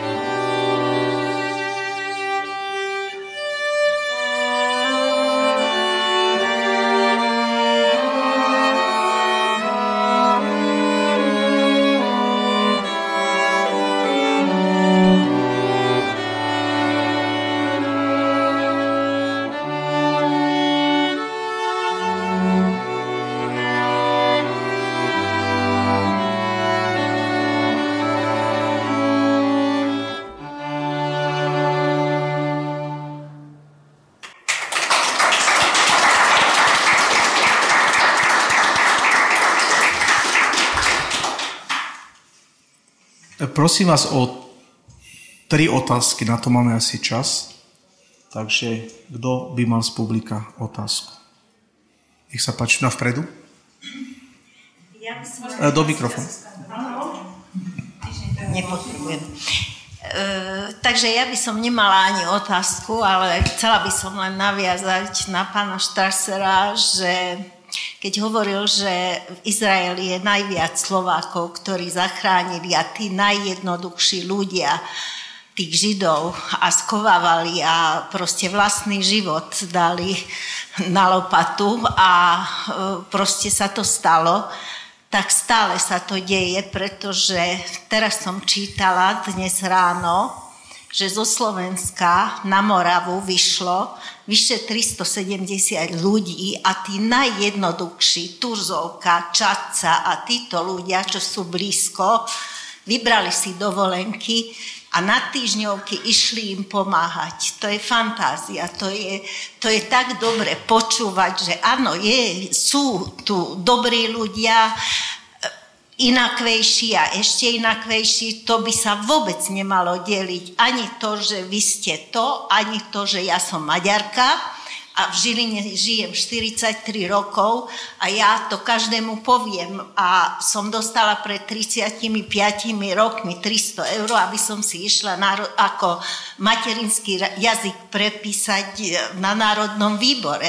Tak som povedala, nie, ja som sa tak narodila, takže ja tak aj zomrem, prečo by komu to vadí. Národnosť mám slovenskú a materinský jazyk maďarský. Tak, tak. A nikto v Žiline, v Žiline, v tom najhoršom poďme do tankov a podobné, mne nikdy neublížil. Ja mám priateľov proste úprimní, ktorý, ktorým aj ja pomôžem, keď treba, ale aj oni mi pomôžu. E, takže e, áno, áno, tá politická scéna je hrozná. Ja, ja chodím po kanáloch, teraz najnovšie, pretože ja som volila Matoviča, idiot, inteligent, vysokou školou, ja som ho volila, lebo ja som tam nenašla iného. A ja som nevidela tú tabulku, čo lepil, vedela som, čítala, ale ja som kvôli tomu, že mňa tie zlodejiny, tie zlodejiny v tom štáte tak strašne mrzeli, pretože ja 53 rokov robím, 35 z toho v kinách riadím. E, nikdy odnikal by som nemohla, ani keby som chcela dostať nejaké vedľajšie, ale akurát e, s priateľom mladým som sa dnes rozprávala. Povedzte mi, vy ste vysoko inteligentní, skúsení ľudia. Na čo sú tie milióny tým ľuďom, čo tu vykradnú, namiesto toho, aby, aby tí dochodcovia, ja neviem, na Kisuciak, čo babka celý život robila na poliach, na roliach a v súčasnej dobe, nie pred 20 rokmi, dostane 320 eur dochodok a nemá z čoho žiť, tam by trebalo tie peniaze, tie nakradnuté milióny rozdeliť. Takže politika je hrozná, uznávam. Pán Bohyník má pravdu, že, že každý bol trošku ako psychicky narušený, čo volil toho Matoviča. Ja som to už pri prvých jeho e, súvislých vyjadreniach pochopila, že Bože dobrotivý, no toto nie, ale tak už sa to stalo. No. Ďakujem pekne, ja chcem tomu niečo ešte povedať. Ja som sa pred 5 rokmi presťahoval zo Žiliny na Žitný ostrov a ja som prekvapený z toho, akí sú tí maďariská, milí ľudia na tej dedine proste, oni sú takí, oni sú takí otvorení a takí proste a pomôžu, keď môžu pomôcť e, skutočne. Akože... Áno, ja som z Dunajskej stredy, aj mám tam dodnes do rodičovský e, byt e, v baraku a nedáme to teraz. Dobre, ale teraz, aby sme to troška ano. skrátili. Môžem, môžem povedať, ano? Juraj Špicer nebohý mal taký, že čo je to absolútna odvaha. Absolútna odvaha je v Terchovskej krčme. Vyskočiť na stôl a povedať, soudruzi, ja vám řeknu, jak to doopravdy je. Jiří Jánošík byl maďarský žid. Ďakujem pekne. Ďakujem pekne. Ne, uh, nech sa páči. Aby som to trošku odľahčil. Funguje? Áno. E, ja by som sa chcel opýtať všetkých troch, e, že ktorí sú vaši obľúbení spisovatelia a či máte nejakého absolútnu jednotku z tých za celý svoj život? Mm-hmm. Mám začať? Myslíte slovenský vôbec?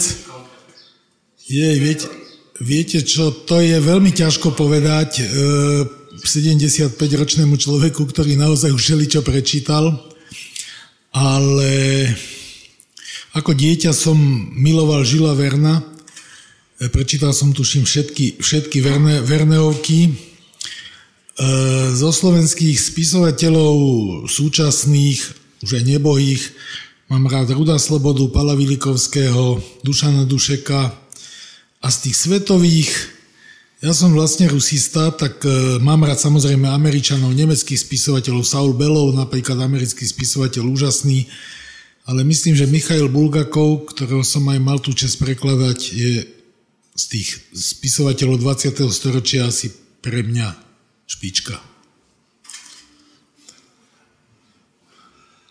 Mňa v mladosti v takom pubertálnom období najviac oslovil e, Fyodor Michajlovič Dostojevský. A, a trvá to do dnes. taká srdcovka. Hej. Ja mám veľmi rád um, Tajovského, lebo ja som s tým vyrastal, v dedine sme mali divadelný krúžok, takže sa hrali tie tajovské hry. A je to také dedinské prostredie, ktoré ktoré pre mňa nejaký má taký, taký, taký pekný pocit takej tej ľudskosti. Uh, takže Tajovský um, Lev Nikolovič Tolstoj sa mi veľmi páči z tých ruských, on je taký, taký mohutný. Um, Dostojevský je psycholog, na Dostojevského musíte mať prostate chuť ako a v hudbe na... Uh, na, na Wagnera. Na toho, jak, so, no, jak sa volá ten nemecký, s tými dlhými operami. Richard Wagner. Richard, Richard Wagner, Richard Wagner. Wagner, áno. Na to musíte mať chuť, napríklad na, na, na, na, na Mozarta máte vždycky chuť, hej. Takže títo dvaja asi sú takí veľmi... Pre mňa Anton Pavlovič Áno, to je skvelý autor, skvelý. Sa nedá, na tú otázku sa nedá odpovedať jednoducho. No. E, tu je tretia otázka ešte, táto pani, nech sa páči. Nemusíte, nech sa Dobrý večer. Ja, sa, ja mám viac otázok, ale jedna prvá by bola, že prečo nepoužívate slovo blázon? A druhá otázka by bola tiež na pán profesor, hlavne na vás, že e, je veľa činností v živote, kde sa vyžadujú licenci, licencia sa to volá, vyžadujú sa psychotesty, vyžadujú sa... Prosím vás, prečo pri takom dôležitom poste, ako je člen vlády, ktorý rozhoduje, má v rukách osud prakticky nás všetkých, rozhoduje o. A tam sa ne, nerobia, nie sú zavedené povinné psychotesty, že na čo ten človek má a čo nemá. Ja viem, že to, to je asi strašne zložité, lebo povedať niekomu, ty nemôžeš byť predseda vlády, lebo nemáš dostatočné sociálne cítenie, ale, ale malo by sa to. Teraz je dôležitá stranickosť a populistické tieto, ale či máte nejakú víziu do budúcna, že, že či by sa to mohlo zaviesť. A ďalšia vec ešte, ten antisemitizmus. Netreba, stále sa teraz hovorí, spomína holokaust, dobre, ale predsa v, ži- v histórii židovskej je toľko úžasných, cenných vecí, ktoré ľudstvu dal, čo ja viem, Maimonides, alebo tieto postavy, ktoré tak tí, čo o tom vedia niečo, nech to hovoria o tom, aby sa nielen ten krčmar židovský teda e, dostal, je ostával v povedomí tých Slovákov, ktoré, ktorí mnohí arizovali a neviem, ako sa chovali, ale skrývajú to za to, že ich Žid e, nutil piť a stratili tým svoj grunt a takto. No, ja som není zvyknutá hovoriť, takže skončím, tak prosím vás, aspoň niečo mi. Hlavne teda to blázon, prečo nepoužívať? Hey, no tak pravda je, že sem tam to slovo použijem, ale veľmi zriedka, ale keď pán Štraser mi dal takú otázku, tak mi to tak e, nejako zarezonovalo e, v tom slove e, niečo také odsudzujúce, e, také negatívne voči človeku, ktorý má nejaké psychické problémy a ktorému môžu stiažovať život a takže sa mi to, e, to slovo, mám pocit, že býva používané v takom znehodnocujúcom tóne.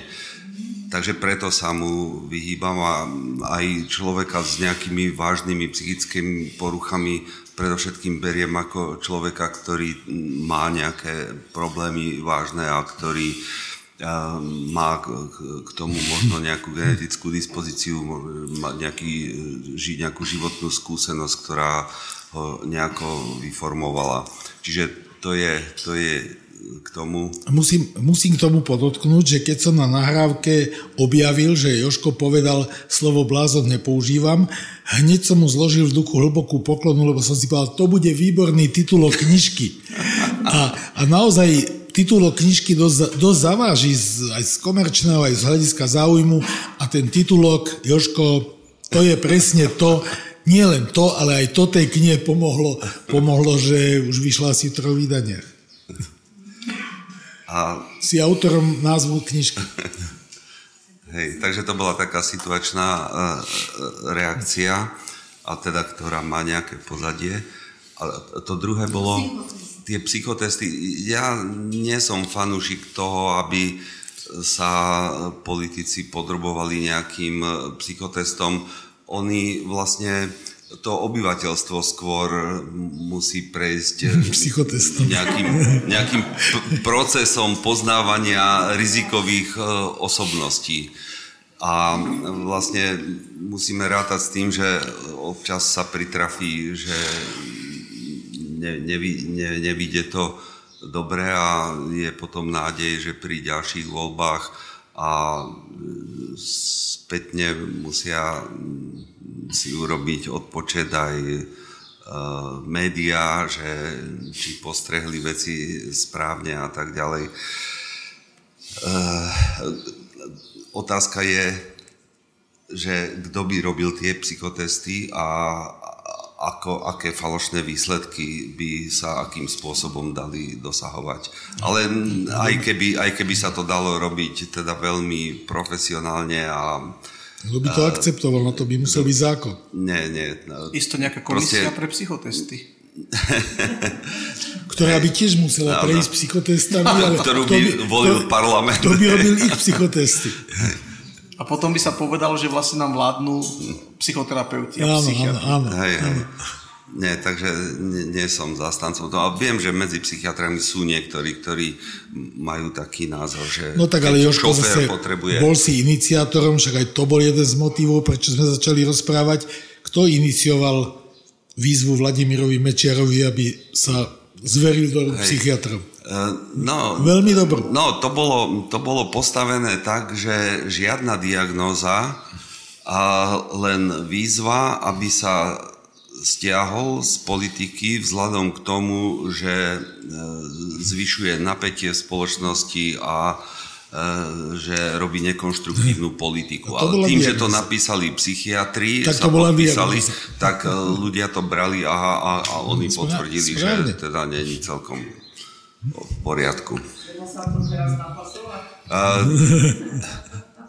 nie, si myslím, že nie, nie je v poriadku, aby sme na diálku uh, robili nejakú psychiatrickú diagnozu, i keď pravda je, že my z pozorovania správania nejakého politika a z jeho jazyka, z jeho rečí, z jeho mimiky, z jeho gest môžeme veľa uh, očítavať, ale E, nedá sa to postaviť ako, že je to smerodajná diagnoza. Môžeme mať hypotézu, že e, keď opakovane v určitých situáciách sa zaspráva tak a tak a tak, že zrejme to súvisí s takým a s takým uh, narušeným osobnostným rysom a môžeme si to medzi kamarátmi povedať, ale prípadne aj v hypoté- mm. o hypotéze, že aká by to mohla byť diagnoza, ale máme také pravidlo, ktoré zastáva aj Svetová psychiatrická asociácia, že nediagnostikovať verejne na diálku. Keby, no. keby, keby povedzme v konkrétnom prípade, keby pán Matovič uh, bol vyšetrený nejakým psychiatrom dôkladne a on by súhlasil s tým, pán Matovič, že môžete zverejniť, e, čo ste našli, tak by to bolo v poriadku. Hej? No, Joško, ale americkí psychiatri toho Donalda Trumpa natreli slušne. Hej. Uh, áno, americkí psychiatri sa rozhodli, vzhľadom na to, čo vyvádzal Donald Trump, že porušia toto pravidlo a že je to vlastne vo verejnom záujme, aby zaujali stanovisko. Takže 12 e, významných psychiatrov a psychologov sa na jednej univerzite stretli na takom sympóziu, kde každý zo svojho hľadiska hovorili, že čo si myslia, že je v hre a v čom je problém. A dokonca e, Trumpova netier, ktorá je klínská psychologička z PhD, PhD, napísala knihu o svojom strýkovi, kde sa vyjadruje aj k jeho osobnostným eh, takým vybočeniam. Čiže sú niekedy situácie, kde eh, by mali ľudia znali nejakých osobnostných zvláštností u politikov sa nejako verejne postaviť, ale je to veľmi tenký láda. Hneď sa môžu ozvať zástanci e, toho dotyčného, ktorí napadnú vlastne toho, e, kto niečo také tvrdí. Takže je to, je to dosť zložitý problém. Ďakujem pekne. By som ešte dve veci mal také. Tá jedna je k tej dáme s maďarským jazykom, materským. Vy ste povedali, že na Slovensku koľko sa toho robí dobrého, lebo však toľko ľudí išlo teraz pomáhať do, na Moravu a tak ďalej. Mm. Ale treba dať veľký pozor, lebo to je také troška také slovenské tiež, že ale pozri sa, aký sme dobrí, hej. E, to je jedna vec, že sme dobrí a že pomáhame, ale, tá, ale to nevyvažuje to zlo, ktoré robíme. Že, že tým sa to vyvážiť nedá a my si musíme uvedomiť to zlo, ktoré tu na je, aj spoločenské, aj naše. A to je potrebné, to je jedna vec a, a druhá vec je to dobro, ktoré robíme. Ale jednoducho ospravedlniť prakticky to zlo, e, ale my pomáhame, to, to, to nefunguje a to, je, to nie je dobré. A tá druhá vec, že prečo toľko spomíname ten holokaust, lebo si treba uvedomiť, že, že vždycky sa viedli vojny a vždycky sa národy vyvražďovali e, pre majetok, pre moc, pre vplyv, pre územia, ale tu na bolo prvýkrát v ľudských dejinách, že sa národ vyvraždil 6 miliónov, to je viac ako celé Slovensko, prosím pekne, len preto, že boli takí, akí boli. A to je niečo, to je niečo neskutočné. A ak toto zabudneme, a ak sa k tomu vrátime v nejakej inej forme, že budeme ľudí vytláčať, pretože sú takí, akí sú, a už či ich dotlačíme len na okraj spoločnosti a či ich dotlačíme do nejakej plynovej komory, to už je jedno. Tak to bude zle. A to nie je ľudské, ani kresťanské, ani nejaké. A preto nesmie zabudnúť. Veľmi pekne ďakujem. Veľmi pekne ďakujem uh, našim, uh, mojim, našim hostom, uh, pánu profesorovi doktorovi Jozefovi Haštovi a pánu Janovi Štraserovi. Um, uh, mne sa to veľmi páčilo, čo ste povedali. Asi by sme ešte 2-3 hodinky tu mohli sedieť ale na to nemáme čas. Um, darček pre vás. No ten darček, ako dať vám kvety, to by asi nebolo vhodné. A dať vám flašu vína, to by asi tiež nebolo vhodné. Pre, prečo nie? Takže, dobré. my máme úžasného maliara v Žiline Stanislava Lajdu, ktorý bohužiaľ tu dnes nie je, lebo je odcestovaný a on vám urobil obidvom takýto pekný obrazok.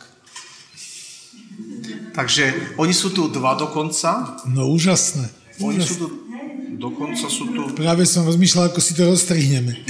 No, tak si predstavte, že vy si to nemusíte strihať. Ja lebo... si zoberiem Jožko teba a ty zober mňa. Lebo dokonca sú tu dva takéto a ešte každý zvlášť na A3. Aha. Úžasné. Super. Takže potom si to asi... Ja vám to dám takto, vy si to rozdelíte. Super, Nech sa páči. Aby ste videli. A na konci hudba. Úžasné.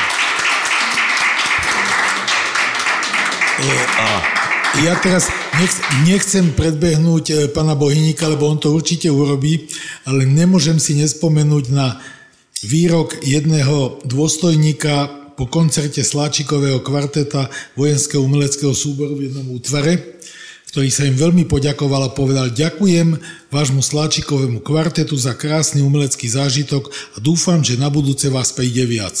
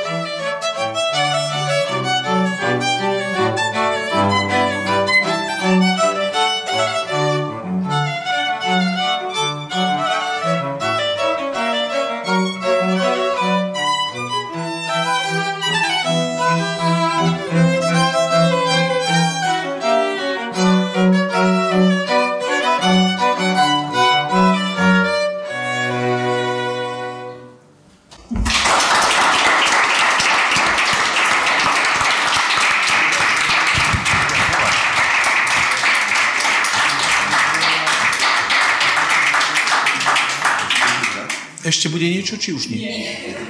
Ďakujeme veľmi pekne. Štyri ste nám úplne stačili, lebo to bolo úžasné. Um, ďakujem vám za pozornosť, e, ďakujem za to, že ste prišli. Môžete si kúpiť knižky a jednu vec ešte mám. Um, stále sa nachádzame v pandémii. Um, ide o, nielen o naše životy, o životy druhých, preto prosím, prosím, dajte sa zaočkovať.